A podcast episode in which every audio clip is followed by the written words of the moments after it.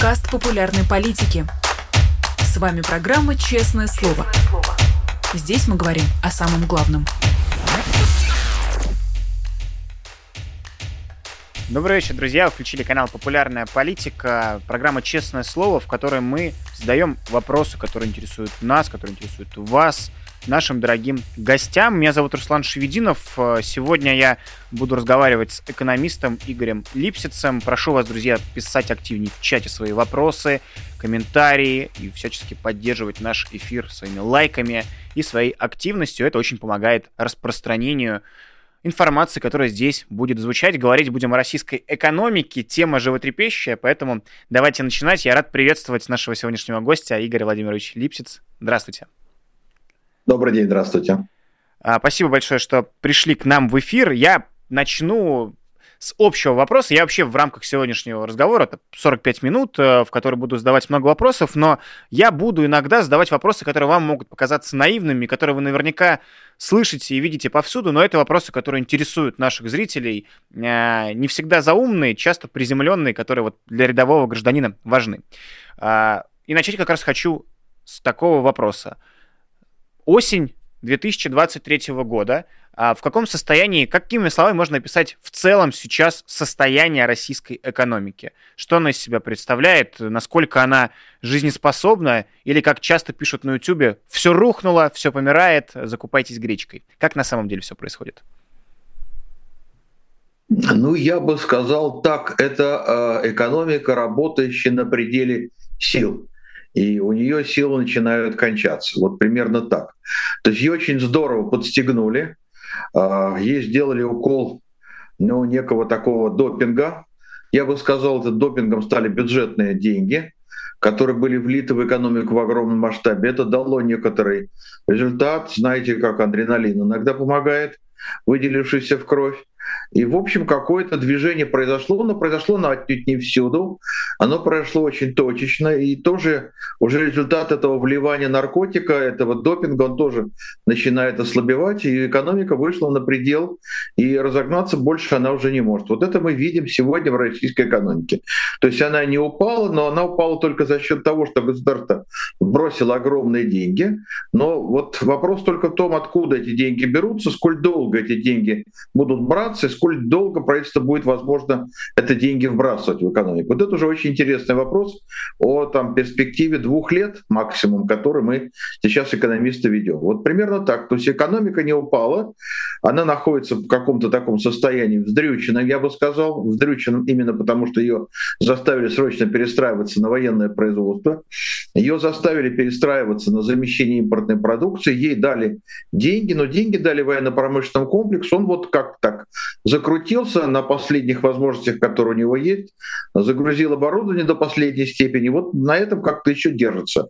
Но дальше расти не может, а вот дальше, видимо, правительство хочет, чтобы экономика росла, а она уже бедолага не может. Вот примерно такая картина. Игорь Владимирович, вы прозвучало от вас про то, что экономика переходит э, на какой-то военный лад. Много, все же знают, даже те, кто не интересуется экономикой, выражение э, на военные рельсы поставлена экономика. Часто с телевизора, с газет мы еще знаем это выражение.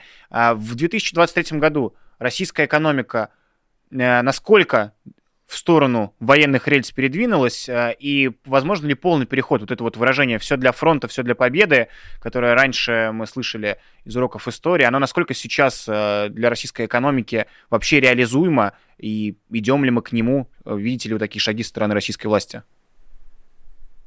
Ну, в общем, какие-то движения в эту сторону и немалые были сделаны. Действительно, растет преимущественно военно-промышленный комплекс в стране, и все, что с ним связано, это действительно есть. Ну, так сказать, что она полностью стала военной, милитаризованной, еще нет. Мы как бы тут, знаете, смотрим на историю, ну, на, скажем, на статистику времен Великой Отечественной войны, тогда примерно 53 процентов всей промышленности работали на оборону. Ну вот это как бы предельный уровень, который экономика может выдержать. Российская экономика еще очень далека от этого уровня, но, в общем, она и нарастить его не очень сможет, потому что иначе, в общем, возникнет голод на внутреннем рынке, товарный голод, и дальше непонятно будет, как этот голод гасить. Ну, как бы, можно же, конечно, 53% делать военным комплексом, но только вы не забывайте, как жили люди в это время в Советском Союзе. Да, это же карточная система, это же невозможно ничего купить, включая даже потребительские товары промышленного назначения. Тоже же выдавали по талонам, по разрешениям. В общем, вот это такая экономика крайней нужды крайней бедности. Ну вот до этого как бы российское правительство боится доходить, поэтому, конечно, оно не может осуществить столь масштабную милитаризацию, какую, может быть, и хотело, но просто это да, вызовет очень большое возмущение населения. А погасить вот дефицит потребительских товаров за счет импорта тоже не очень получается, потому что для того, чтобы привести больше импорта, нужно больше валюты. Да, в общем, валюту особенно России взять неоткуда, все-таки у нее очень многие возможности экспорта обрезали и продолжают обсуждать возможности. Да, что-то уже приняли, что-то не приняли. Вот что-то, как вы знаете, мы уже поставлять Европу не можем, что-то вот хотели ввести, вот скажем, хотели ввести запрет на алмазы, пока эта тема не прошла, но в Европе, судя по всему, запрет на алмазы будет. Так что в этом смысле в России становится меньше валюты. И она не очень может многое купить теперь, потому что, во-первых, ей продаются, естественно, по повышенным ценам, понимая, что ей деваться некуда. Во-вторых, она везет окружными, кружными извилистыми, побочными какими-то путями, это тоже увеличивает стоимость. И, соответственно, начинается ситуация, когда просто импорт, может быть, и удастся завести, но он будет такой дорогой, что мало кому доступен. А российского становится не очень много. И отсюда возникает вот эта инфляция, вот, которая так тревожит Центробанк, и он по этому поводу тревожится. А, мы когда говорим про импортозамещение, про все процессы, которые происходят с российской экономикой, часто же это все и завязано на персоналии. А, мы видим, кто беднеет. Народ беднеет, э, кредиты, убытки, все, о чем мы сегодня тоже с вами поговорим. Ну а есть те, кто на фоне этой войны продолжает не просто зарабатывать, а стал еще богаче. То есть есть те, кто выиграли финансово, какие производства, может быть, какие-то а, отрасли российской экономики, кроме военки, которые растут на фоне санкций, на фоне в целом падения российской экономики за последние два года с момента полномасштабного вторжения? Ну, смотрите, сейчас, конечно, идут большие деньги в военно-промышленный комплекс, а он, в общем, что называется, в руках правильных людей. Угу. Эти люди, конечно, получают хорошие деньги. Что-то достается поставщикам, которые вокруг этого работают. Эти тоже люди не случайные. Случайные там не ходят. Так что есть, конечно, какая-то группа, которая очень хорошо получает, хорошо кормится с этих бюджетных вливаний. Естественно, часть их перенаправляет в свой карман. Поэтому мы понимаем, что, скажем, в Москве жизнь выглядит очень даже красиво, потому что, что называется, московская бюрократия государства, она хорошо, в общем, забирает себе деньги из этого потока, и поэтому в Москве пока еще вполне работают рестораны, а, дорогие магазины, магазины вполне полны людьми, так что в этом смысле есть какая-то группа, которая вполне процветает. Вот был очень, знаете, для меня характерный и очень значимый результат прошлого года. В том 22 году в России заметно сократилось число миллионеров долларовых, но возросло число миллиардеров.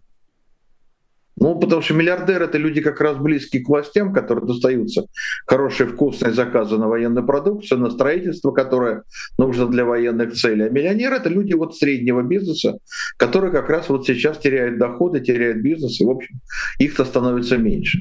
Поэтому кто-то, конечно, будет богатеть, это очевидно. Какой-то смысле прирост богатства есть и у самых бедных слоев населения, у кого мужей забрали воевать, вот им, соответственно, дают как бы компенсации, им дают, так сказать, за погибших, им дают за инвалидность, ну и так далее. Вот эти тоже, так сказать, люди, беднейшие иногда семьи, получают деньги. Но основная часть, которая не связана а, с СВО, где люди не воюют, и, с другой стороны, не работают на гражданском, на военном производстве, вот у них как раз ситуация падения благосостояния. А, я, начиная с 2014 года, помню все эти сначала иронические высказывания российских политиков и журналистов о том, что санкции нам не страшны, у нас есть импортозамещение, свое производство наладим, а без вашего хамона обойдемся. Сейчас уже речь не только про хамон и пармезан, которым так козыряла российская пропаганда все эти годы, а про огромное-огромное количество товаров и целых отраслей российской экономики, где теперь нету каких-то западных технологий, западного производства. А импортозамещение так, столь популярное слово и столь уже хорошо знакомое всем российским гражданам, насколько оно начиная с 2014 года, когда впервые пошли большие санкции, в России налажено, насколько действительно удалось импортозаместить какие-то вещи, которые теперь невозможно в Россию завозить легально? Но понимаете, ведь российское правительство, оно же очень смешное. Оно одновременно пытается хвататься за все рычаги и, значит, и давить на педаль газа, и на педаль тормоза. Это кончается иногда довольно плохо. Поэтому она, с одной стороны, начала кричать, а давайте импортозаместимся, а с другой стороны, они начали кричать, даешь параллельный импорт. Да? Это же доходило до анекдота, когда у нас генеральный прокурор России вдруг ни с чем другим не озаботился, как тем, что вот у нас не по всем товарам разрешен параллельный импорт, и он с гневом выступал, клеймил, кричал, что нужно вот прокуратуре вмешаться, обеспечить параллельный импорт по всем товарам. А вот недели полторы назад вдруг у нас выступил замсекретаря Совета Безопасности господин Падрушев и сказал, что надо срочно этот параллельный импорт порушить весь. Потому что из-за него какое же импортозамещение получается? Ну, так случайно до людей дошло, что если ты одновременно давишь на две педали газа и тормоза, то у тебя получается довольно плохой результат. А ты, с одной стороны, говоришь российским, российским промышленникам, давайте, ребята, производите, импортозаместите, а другим торговым агентствам ты говоришь, ребята, срочно привезите мне откуда хотите, какими угодно путями, по каким угодно ценам импортные товары. Они привозят, и тогда тот, кто, так сказать, по глупости своей вписался, как это говорят в России, России за импортозамещение, он оказывается в ситуации, что он пришел на рынок со своим продуктом, а там опять китайское все вокруг, да, или, или с Дубая привезли европейский товар, такой же, как у него, только лучше. Вот, и все, и он попал, попал в беду.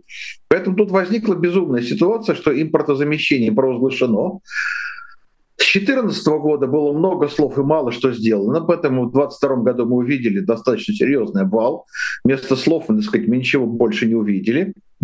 Сейчас идут какие-то попытки интенсифицировать этот процесс. Но ведь, понимаете, для того, чтобы импорта заместиться, это же не просто надо слова произнести. И даже не просто деньги получить. Это значит тоже что-то построить, что-то организовать, да, добыть какое-то оборудование, значит, внедрить какие-то технологические процессы, найти инженеров, привести рабочих. И вот тут ты упираешься в то, что ну, деньги-то тебе дали, а дальше-то что? Значит, смотрите, рабочих я найти под расширение производства не могу. Как вы знаете, в России сейчас острый дефицит рабочих рук. Об этом уже в голос кричит председатель Центробанка Эльвира Сахибзадна Набиулина, что говорит, катастрофа полная, у нас вот дефицит рабочих рук, работать некому.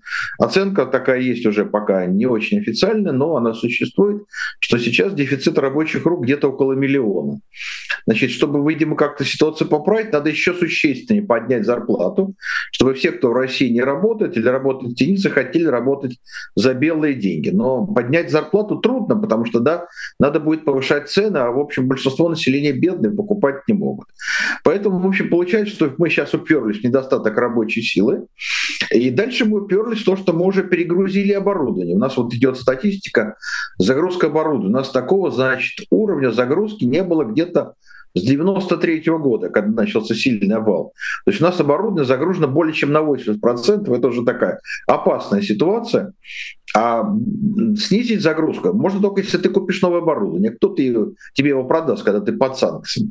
Поэтому деньги-то, может быть, есть, пожелания-то есть, приказания есть, истерика есть, а сильно увеличить импортозамещение трудно. Ну, ты там старое оборудование загрузил до предела, оно теперь, кстати, начнет ломаться. Оно в значительной степени импортное. И где ты будешь добывать подшипники и прочие элементы? Мне тут недавно писали, у нас тут говорит, сломался агрегат, значит, нам нужно было подшипник. Так нам его через Японию, через Гонконг, через шесть стран везли. Долго-долго оборудование стоял, пока нам этот несчастный подшипник довезли.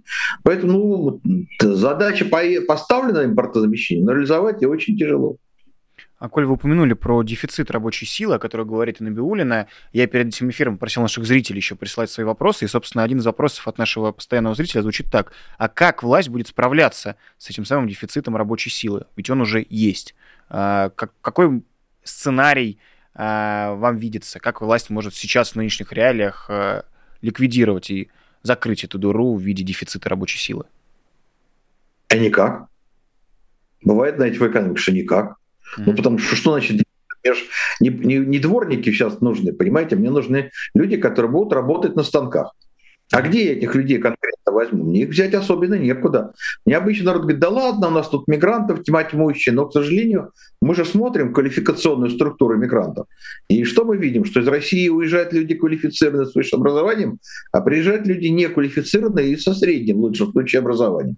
Так что в этом смысле нам найти работников тяжело. Это, кстати, не новая проблема. Вот поскольку я человек довольно немолодой, то я хорошо помню, что мы и в Советском Союзе с этой проблемой сталкивались. Мы тогда, наверное, это будет довольно странно звучать для россиян молодого возраста, мы тогда массово и вьетнамцев завозили.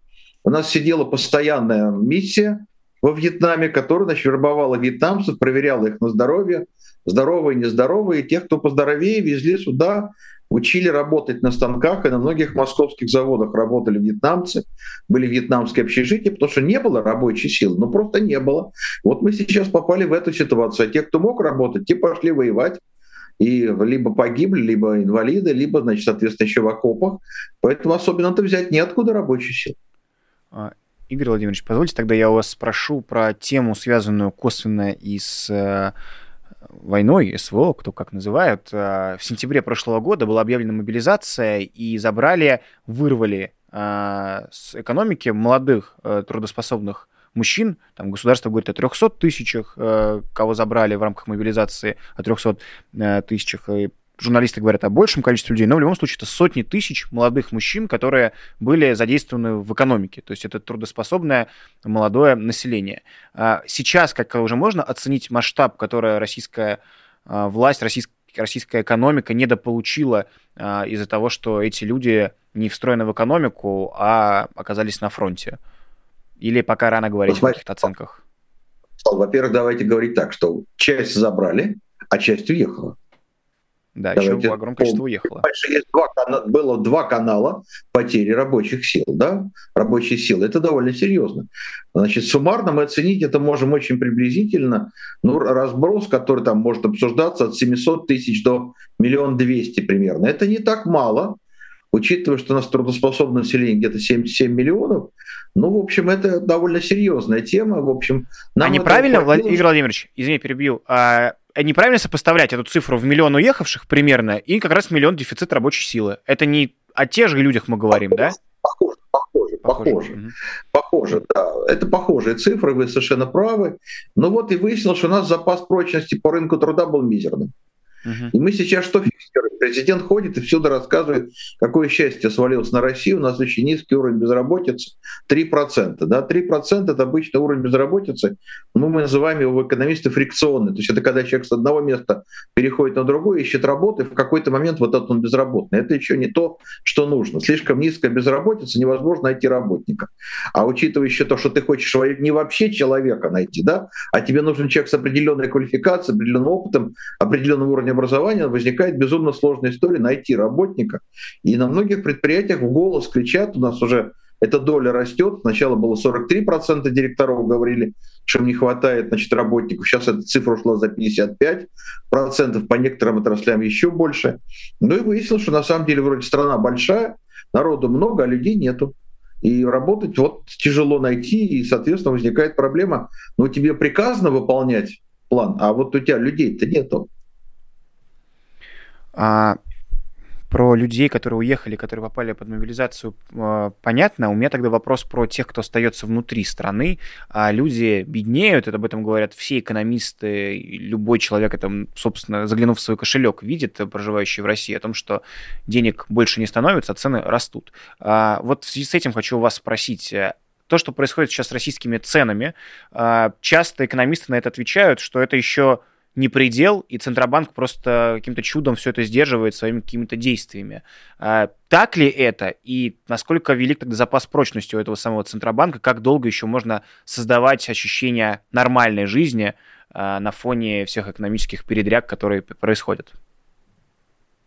Ну, Центробанк пытается я так скажу. Он старается, он пытается, но он попал в ситуацию, когда он уже не очень многое может сделать.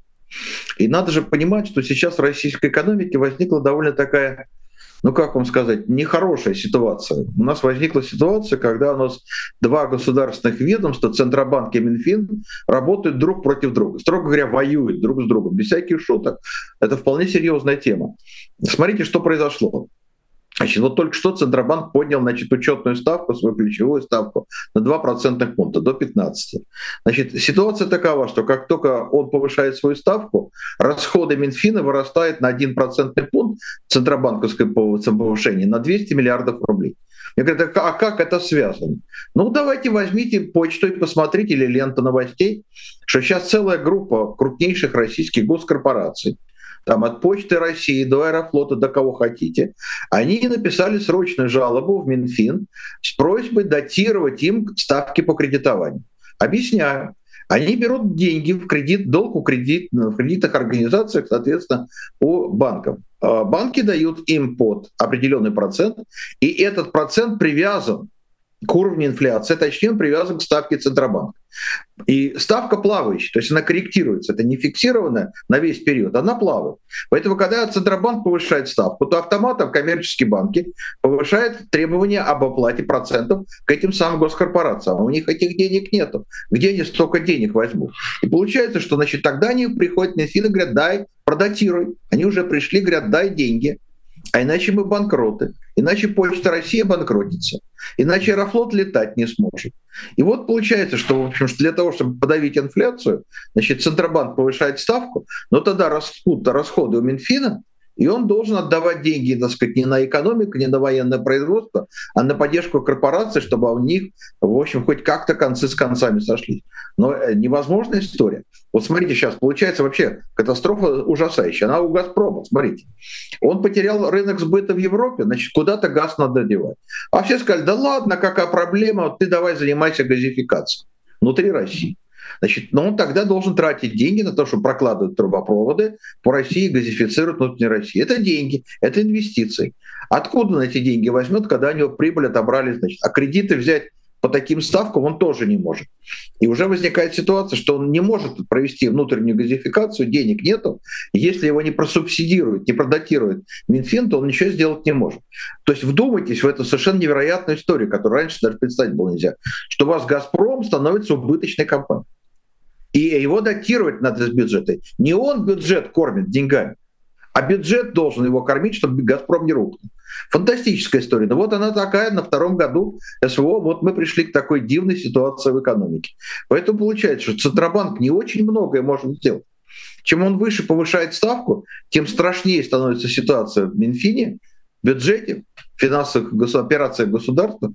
Кроме того, что беда еще, что э, Центробанк что может сделать? У него вся игра на чем основана? Что он повышает ставку, Значит, соответственно, повышается значит, доходность по депозитам.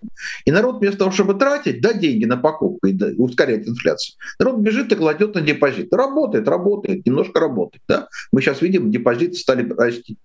Но, во-первых, не все ты можешь отдать, потому что как-то же надо на себя тратить, на жизнь, на прокорм, на покупку одежды хоть какой-то, да, приходится все-таки не, не все отдавать в банк, даже под высокий процент, да. А во-вторых, получается, что, значит, когда ты повышаешь Э, эти проценты, то у тебя кредиты для бизнеса дорожают, и этот рост ложится опять в издержки, и растут цены. Вот что происходит. Так что в этом смысле Центробанк одной рукой пытается бороться с инфляцией, а с другой стороны он ее в какой-то степени подстегивает. А, цены в магазинах более понятные вещи, в отличие от госкорпорации, о том, как она устроена. А у меня есть серия вопросов про это, то, что люди людей беспокоит. А, мы даже такой простенький сделали сайт э, с мониторингом этих цен Pricing Day, цены сегодня, где показаны цены, которые мы удаем, удалось спарсить э, с сайтов крупных ритейлеров, э, крупного ритейла, и видно, сколько стоил продукт до начала войны и сколько стоит сейчас. И вообще нет практически ничего, что хотя бы не сильно выросло в цене. То есть даже устак, ну, то есть на, на прежнем уровне ничего не осталось, все растет. Я уж не говорю про то, что подешевело или хоть что-то. А, история с ростом цен, насколько именно в продуктовых, ну, куда ходят обычные россияне, в обычных супермаркетах. А, как быть с этим? Это довольно непопулярная мера допустить рост этих самых цен, тем более в предвыборный год. Владимир Путин славится тем, что перед выборами какие-то подачки бюджетникам, какое-то вечные пособия и обещание того, что все подешевеет, э, и они как-то стараются это контролировать и регулировать. Что делать сейчас, э, когда все дорожает? Как э, власть будет именно с ценами в продук- на продукты действовать? Будет какое-то госрегулирование, какой-то потолок или, может быть, какие-то иные сценарии развития событий? Как на этот вызов будет отвечать российская власть? Не хочешь сесть в тюрьму, не повышай цену. Я бы так сказал. Без всяких шуток. Смотрите, что происходит сейчас. Значит, э, вот очень любопытный факт последней недели. Значит, вдруг значит, сеть Ашан разослала всем своим поставщикам строгое письмо, что они требуют от них отказаться от повышения цен до Нового года. Ну, чтобы россияне на Новый год не сильно огорчались, когда пойдут покупать продукты к столу новогоднему и выяснят, что у них ни на что не, в общем, не хватает денег, и, в общем, им э, праздничный стол наполнить нечем. Поэтому Ашан потребовал, чтобы поставщики не повышали цены. А поставщики, они же, в общем, куда денутся? Они кому предъявят претензии? У них затраты-то растут, у вас все время растет какая-то там компонента затрат. То у вас топливо дорожает, то у вас газ будет дорожать, то у вас электроэнергия дорожает. У вас все время растут затраты, у вас приходится повышать зарплату работникам, чтобы они от вас не убежали, да? И вы, значит, опять же, тем самым увеличиваете издержки. Не поднял зарплату, они ушли в другое место. Мы сейчас видим по России очень большая началась, знаете, даже межгородская, межрегиональная миграция. Люди уезжают из мест, где они работали, туда, где есть военные заводы, потому что там зарплата выше. Ситуация достаточно такая острая. Значит, если ты хочешь удержать работника на молочном заводе, на мясном комбинате, ты должен повышать ему зарплату, иначе он тебя сбежит. Значит, ты повышаешь ему зарплату, значит, у тебя растут издержки, потому что ты не можешь ну, ускорить производство или поднять производительность, если нет нового оборудования. Поэтому, значит, ты получил запрет от ритейлера поставлять по более высокой цене, твои издержки растут, и ты становишься убыточным. А если ты пытаешься поднять цены, то к тебе приходят антимонопольная служба или прокуратура и говорит, а ты вот слишком сильно повышаешь цены, мы возбудим уголовное дело по признакам монопольного диктата цен на рынке. И ты попадаешь в ловушку, либо ты повышаешь цены, либо ты банкротишься. Вот это сейчас ситуация, в которую загоняют все больше и больше российских компаний потребительского рынка. Кошмарная история, но вот она такова. То есть правительство будет изо всех сил заставлять людей не повышать цены, жертвуя своей прибылью. И мы, кстати, видим уже очень нехорошую картину по прибыли. Это не то, что я какие-то там страшные истории рассказываю. Я просто смотрю статистику, которую у нас уже дает Росстат по прибыли. И, в общем, картина-то очень не веселая. В общем, у нас сокращается прибыль в очень многих отраслях. Практически, в общем, мы теряем прибыль. Вот смотрите, значит, вот январь-август 23 года, вот свеженькая информация. То есть вот э, финансовый результат, я не буду уточнять, какой, но поймите, что это вот чистая прибыль. Сельское хозяйство получило к прошлому году 76%. То есть на почти 24% меньше, чем они имели в 2022 году. Да, по добыче полезных ископаемых минус 5%, по обрабатывающей промышленности почти 9%, по оптовой торговле они потеряли 48% прибыли, по розничной 6%. То есть что получается? Заставляет удерживать цены, Тогда падает прибыль. А сколько же ты можешь терпеть падение прибыли? Обанкротишься, закроешься, тогда перестанет быть производство возможно. Вот что происходит сейчас в российской экономике. Пытаются заставить компании не повышать цены, но за счет чего? За счет прибыли самих компаний. Но они ее теряют, пока не станут банкротами. Вот картина такая. Ну, многие доходят до того, что берут кредиты э, в каких-то огромных масштабах э, на то, чтобы иметь возможность покупать какие-то товары казалось раньше более доступные. А, и в целом российское население закредитовано максимально, да, там на каждого взрослого по несколько кредитов уже в среднем э, э, можно насчитать. Я хочу вас спросить, насколько велик риск какого-то банковского краха из-за того, что у населения не будет возможности выплачивать эти самые кредиты? Потому что закредитованность стала такой уже тоже национальной господи, цинично прозвучит, ну как национальная забава. Нет, наверное, ни у кого знакомых, кто бы не был а, как-то связан с кредитами, микрокредитами. Среди российской глубинки это вообще распространено из-за тотальной нищеты. Что с этим делать? Насколько мы близки к какому-то банковскому краху? Чем он чреват для простого гражданина? А, и как с этим всем быть э, при нормально существующей системе? Если бы мы оказались с вами у, ручу, у руля и имели возможность на что-то влиять, как можно было бы разрешить ту ситуацию, в которую попало государство с этими самыми кредито, кредитами на руках у населения? Ну вот смотрите, Центробанк же пытается как-то это остановить, он повышает свою ставку, соответственно, дорожают потребительские кредиты. И мы видим, что люди на это реагируют. Мы видим, что, скажем, у нас сейчас процент чуть ли на 20 упала выдача ипотеки. Даже ипотеки, потому что дорогая, дорогая становится. Если ты не можешь получить такую льготную, то ты, в общем, об другую ипотеку-то брать уже не хочешь, уже очень дорого получается. Там под 17-18% годовых, а это значит, что практически ты, ну, в общем, за 4 года удвоишь стоимость квартиры при ставке 18% стоимость квартиры удваивается за, за 4 года. Вот это так легко посчитать. Да? То есть ты переплачиваешь безумные деньги, значит, продать по такой цене ты не сможешь, люди перестают брать ипотеку, если им не дают льготы. Значит, люди а, начинают воздерживаться от покупок товаров. Да? Значит, соответственно, чему это приведет? Это приведет, скажем, к тому, что будет сжиматься ритейл, будет меньше заказов на производство потребительских товаров, а мы с вами выяснили, что у них и так с прибылью не сильно хорошо. Начинается вот какая-то такая раскрутка кризиса.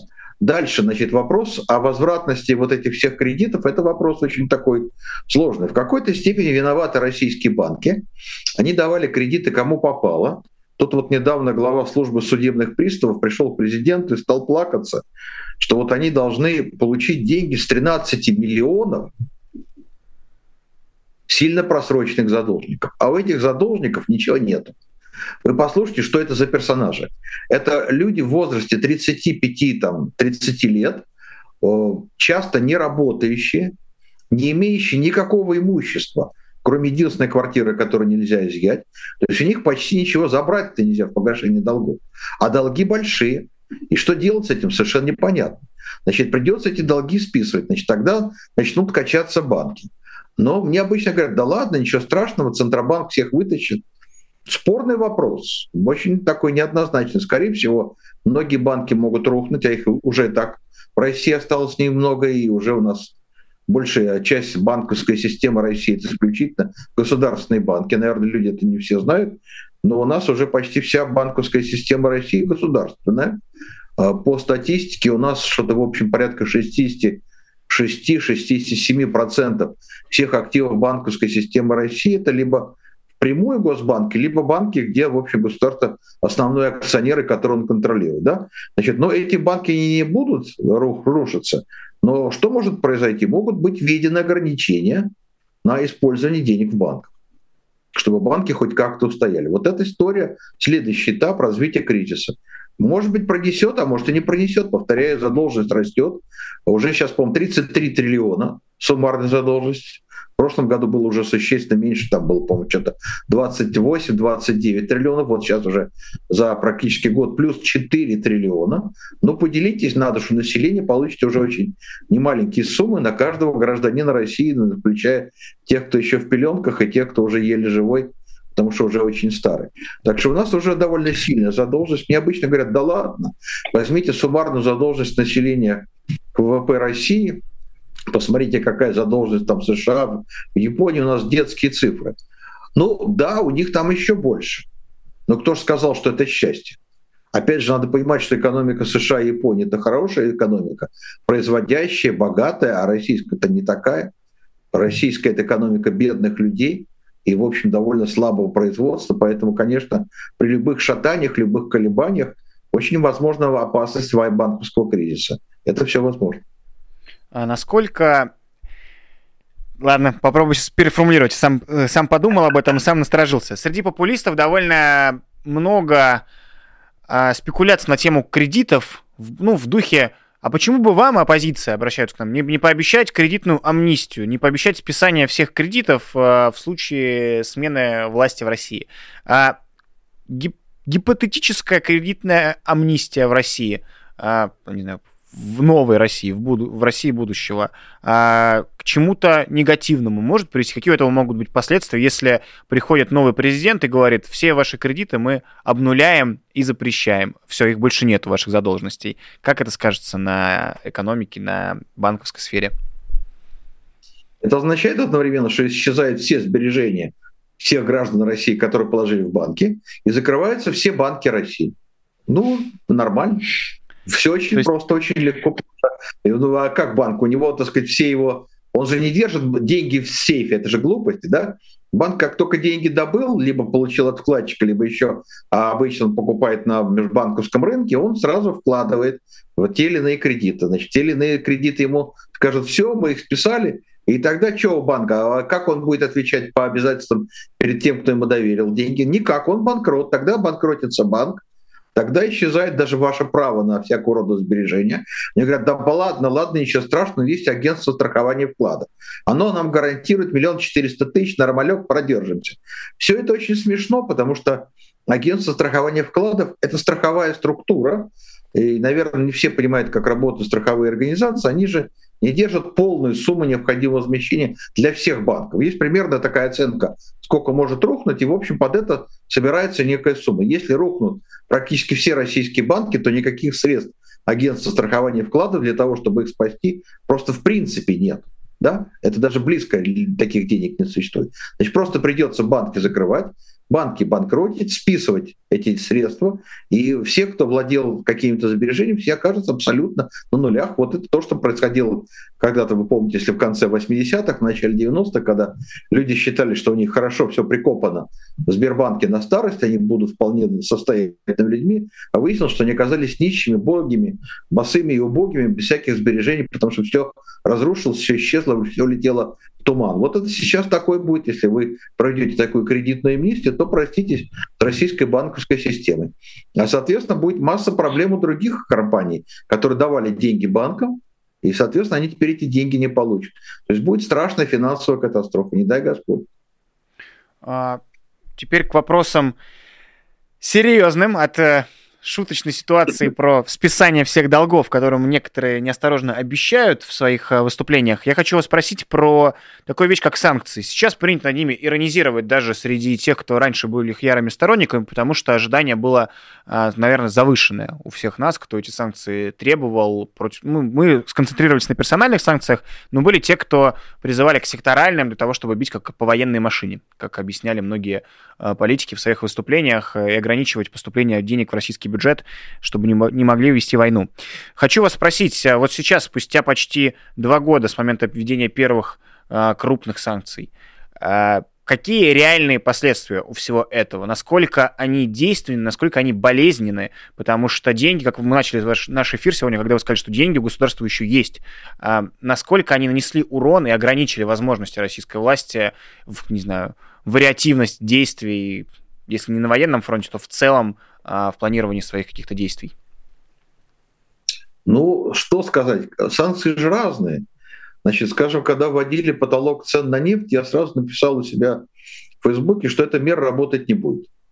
Ну, потому что я специалист, ну, как вам сказать, по алгоритмам экономических решений, я это всегда умел разрабатывать, это была моя профессия. Я как сразу, когда стал этот смотреть пакет с санкциями по потолку цен, я сразу задался вопросом, что а как это проконтролировать? И сразу понял, что это сделать совершенно невозможно. И поэтому написал, что из этого ничего не выйдет, и это так и оказалось. Мы сейчас видим, что это достаточно такая ну, дырявая конструкция, ничем она, в общем, не сработала. Но какие-то санкции, да, оказались болезненными. Из того, что сработало, это все, что, конечно, касается банковского сектора. Это очень большая проблема, потому что, ну, скажем, вот даже сейчас, если удается экспортировать за валюту, то приходится это делать очень хитрыми способами, прятать валюту очень сложными способами на разных счетах, потом обратно вывести в Россию. Эти деньги очень сложно, отсюда падает приток валюты в страну. Это вот такая болезненная э, история. Сработала довольно жестко система э, санкций на поставку нефти и нефтепродуктов в Европу, потому что из-за этого России пришлось значит, вот, возлюбить Индию, а Индия платит рупиями, и с этими рупиями так ничего до сих пор и непонятно. Опять, в общем, последние цифры так и остаются старыми, что 39 миллиардов долларов в рупиях застряло. Вытащить их нельзя. Индийцы предлагают на эти деньги купить свои облигации, по которым доход будут платить, опять же, в рупиях. Совершенно безумная история. Значит, поэтому сейчас как бы российские банки пытаются закрутить какие-то безумные истории, вывозить как бы выводить рупии в Республике Центральной Азии, там, значит, как-то их менять на рубли, оттуда уже рубли заводить в Россию. Это вот такая нехорошая история, вредная, болезненная, это, это работает. Так что, ну, какие-то санкции сработали, какие-то нет. Но сейчас уже, знаете, состояние экономики трудно разделить, что здесь от санкций, а что это СВО. Я всегда говорю, что такие большие страны, как и США и Россия, их победить нельзя но они могут сами себя угробить своими действиями. Вот картина, которая сейчас в России, это вот сочетание СВО плюс санкции, вот это создает очень уже серьезную угрозу, э, даже не очень отдаленному, я бы сказал, будущем в России, потому что ну, все более-менее такие э, честные и квалифицированные российские экономисты, мы сейчас все исповедуем одну идею, что ну, там 24-25 год Россия еще может как-то продержаться, на каких-то запасах. А вот что начиная там с 26 года, вообще непонятно, потому что деньги кончаются, возможности привлечь деньги для бюджетного финансирования той же самой военной промышленности непонятно откуда брать. И там практически остается единственный инструмент – это безумная девальвация рубля. Но ты когда девальвируешь рубль, у тебя растут цены на все импортные товары, у тебя разгоняется инфляция, у тебя народ начинает возмущаться, потому что ничего купить нельзя. Причем у тебя растут затраты у отечественного производителя. Я же вижу, как люди исповедуют какую-то безумную идею, что да мы патриоты, мы импортные товары не покупаем, мы покупаем только российское. Я тут один такой написал, я кроме чая Липтон ничего не покупаю. Ну, Липтон не завозят, я не покупаю Липтон, а больше я ничего импортного не покупаю. Идеалист, он не понимает, что все практически импортные товары – это товары в том числе для производства. И без этого ничего не получается. Вот смотрите, у нас сейчас совершенно такая страшноватая картинка нарисовывается фармацевтической промышленности России. А что такое? Там заводы разбомбили? Да нет. Просто эти все заводы э, живут только за счет импортных субстанций. Я когда это стал разбираться, то там картина такая. Там, по-моему, то ли 76, то ли 86 процентов всех субстанций, которые нужны, чтобы сделать лекарства, импортные. В России нет малой, малой химии, которая бы делала компонент. Значит, перестали поставлять, невозможно оплатить, и российская фармпромышленность падает. А учитывая, что у вас еще, соответственно, и импортные лекарства поступают хуже. Причем, знаете, ведь картина почему поступает? Не то, что нам не хотят их давать лекарственные средства зарубежной фармкомпании. Они вроде как бы гуманные, говорят, да мы готовы, но только вы же заплатить не можете. Банковские санкции. И получается, что российское производство лекарств невозможно. Нет субстанций, а импортные лекарства не проходят. Значит, ну чем остается? Орбидолом и, значит, вот травами народными лечиться, ну, соответственно, вы понимаете, к чему это приведет. Поэтому какие-то санкции очень болезненные, очень страшные, какие-то не очень работают. Но вот это, так сказать, еще, конечно, надо понимать, что вот такой масштабной войны, санкции против России никто не ожидал, никто не был к этому готов, опыта нет. И, в общем, сейчас Запад учится с этим работать ну, чему-то научился уже. Какие-то появляются отдельные истории, когда ловят кого-то на левых операциях, начинает наказывать.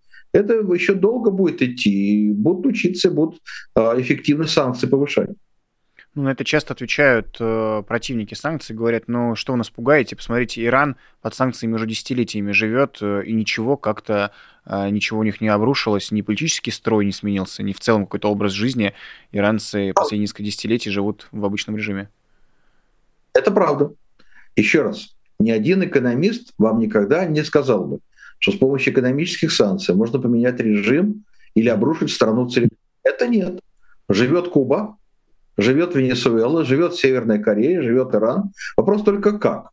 Но вот если вы хотите жить, как живут достаточно бедно и тоскливо люди в Иране, то ради бога. Вы хотите жить как на Кубе, да ради бога. Вы хотите голодать периодически, как в Северной Корее, да ради бога.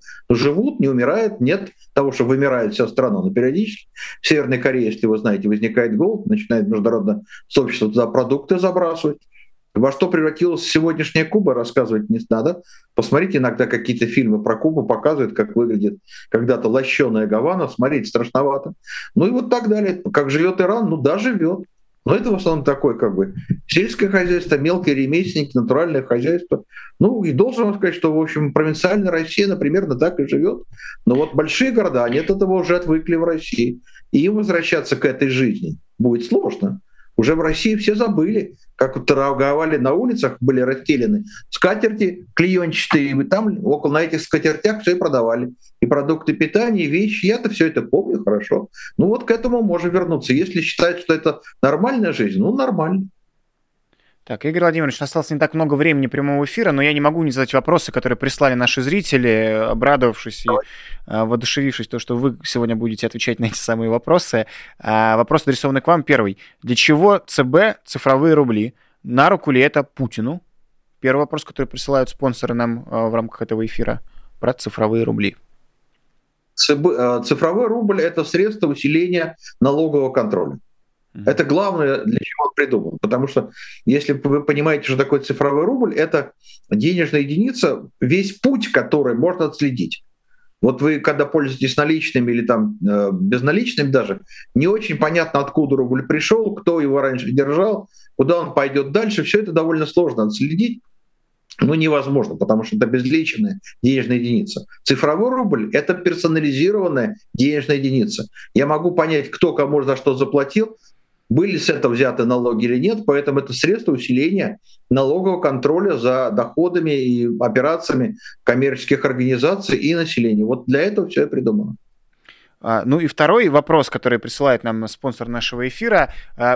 Поразительное. Вот сколько я не разговариваю с экономистами и прошу прислать вопросы, всегда самые, самые популярные — это вопрос от автолюбителей. Всегда они а, в тревоге и переживают. Вопрос про цены на бензин, а, что с этим будет происходить дальше, а, как высоко они могут взлететь, а, и, может быть, понятно по времени, когда это будет происходить, перед выборами, весной 2024 года или самое ближайшее время.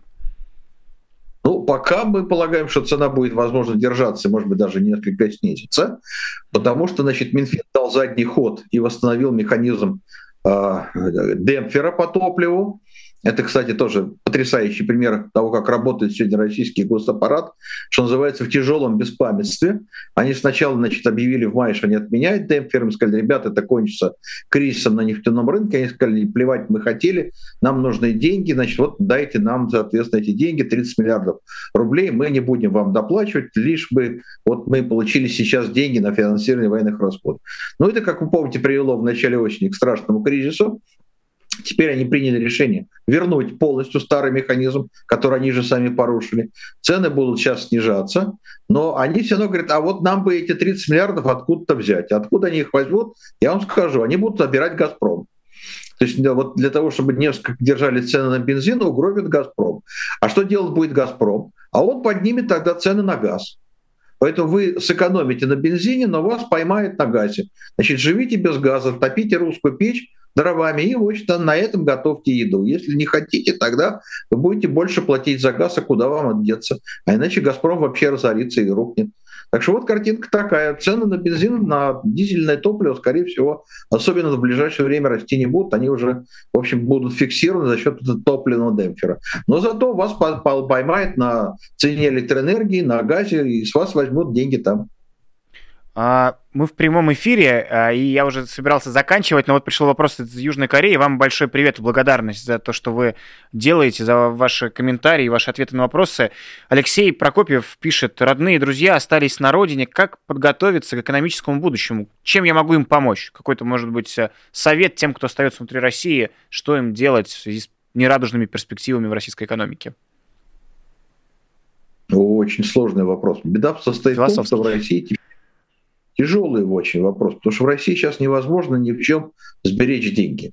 Угу. Был момент, когда можно было как-то сберегать, я целый цикл лекций записал когда-то на Ютубе о том, как это делать. Сейчас все это рухнуло, в никаких ценных бумагах держать нельзя. В валюте очень опасно, потому что тоже мы не знаем, что государство сделает с валютой. Но вот единственное, что надо учиться переводить деньги в Россию. Это, в общем, на самом деле такая история довольно понятная. Так живут индийцы, Индийцы пересылают огромные суммы ежегодно в, в Индию из-за рубежа масса индийцев. Эмигрировала, пересылают деньги. Значит, ищите возможность, как по какому каналу, через какие третьи, четвертые руки пересылать деньги родным в Россию из Канады или из другой какой-то страны, где вы работаете, из Кореи, где попало, ну, так вот переводить. Есть механизм хавала, если вы знаете, это когда ты отдаешь в одной стране деньги в местной валюте, а в России тебе отдают рублями. В общем, уже в России этим многим пользуются. Так что ищите, с кем можете проводить операции хавала, а, через какие там платежные системы можете переводить деньги родственникам. Я думаю, что это самый разумный вариант и самый надежный. Спасибо вам большое за то, что вы уделили нам время. Были сегодня в эфире программы «Честное слово». Друзья, Игорь Липсиц, подписывайтесь, телеграм-канал, YouTube-канал, ссылки мы в описании под нашим эфиром разместим. Спасибо вам огромное, Игорь Владимирович. Друзья, а, а я хочу вам сказать, спасибо большое, что были с нами эти почти неполный час. Спасибо, что поддерживали своими вопросами, комментариями и лайками. Лайков несправедливо мало, несмотря на то, что у нас было много с вами в ходе этого разговора. А, нажмите палец вверх сейчас, это помогает в алгоритмах YouTube продвигать а, видео, которые здесь опубликованы. Меня зовут Руслан Шевединов. Все необходимые ссылки и на каналы Игоря Липсица, и на все каналы а, с возможностью поддержать нашу работу в описании. Становитесь патронами популярной политики, программы «Честное слово». Финансируйте выход э, новых выпусков. Имена, никнеймы людей, которые это сделали, будут сейчас на ваших экранах. Если вы очень быстро умеете читать, то вы увидели а, этих а, красавчиков, которые нас поддерживают. Спасибо большое за просмотр. Сразу после меня вечерний спецэфир на популярной политике, а, а после вечерней новости. Так что много всего впереди. Не расходитесь. Всем пока и свободу Алексею Навальному.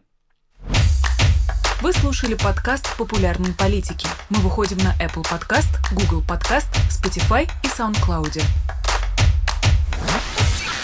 А еще подписывайтесь на наш канал в YouTube.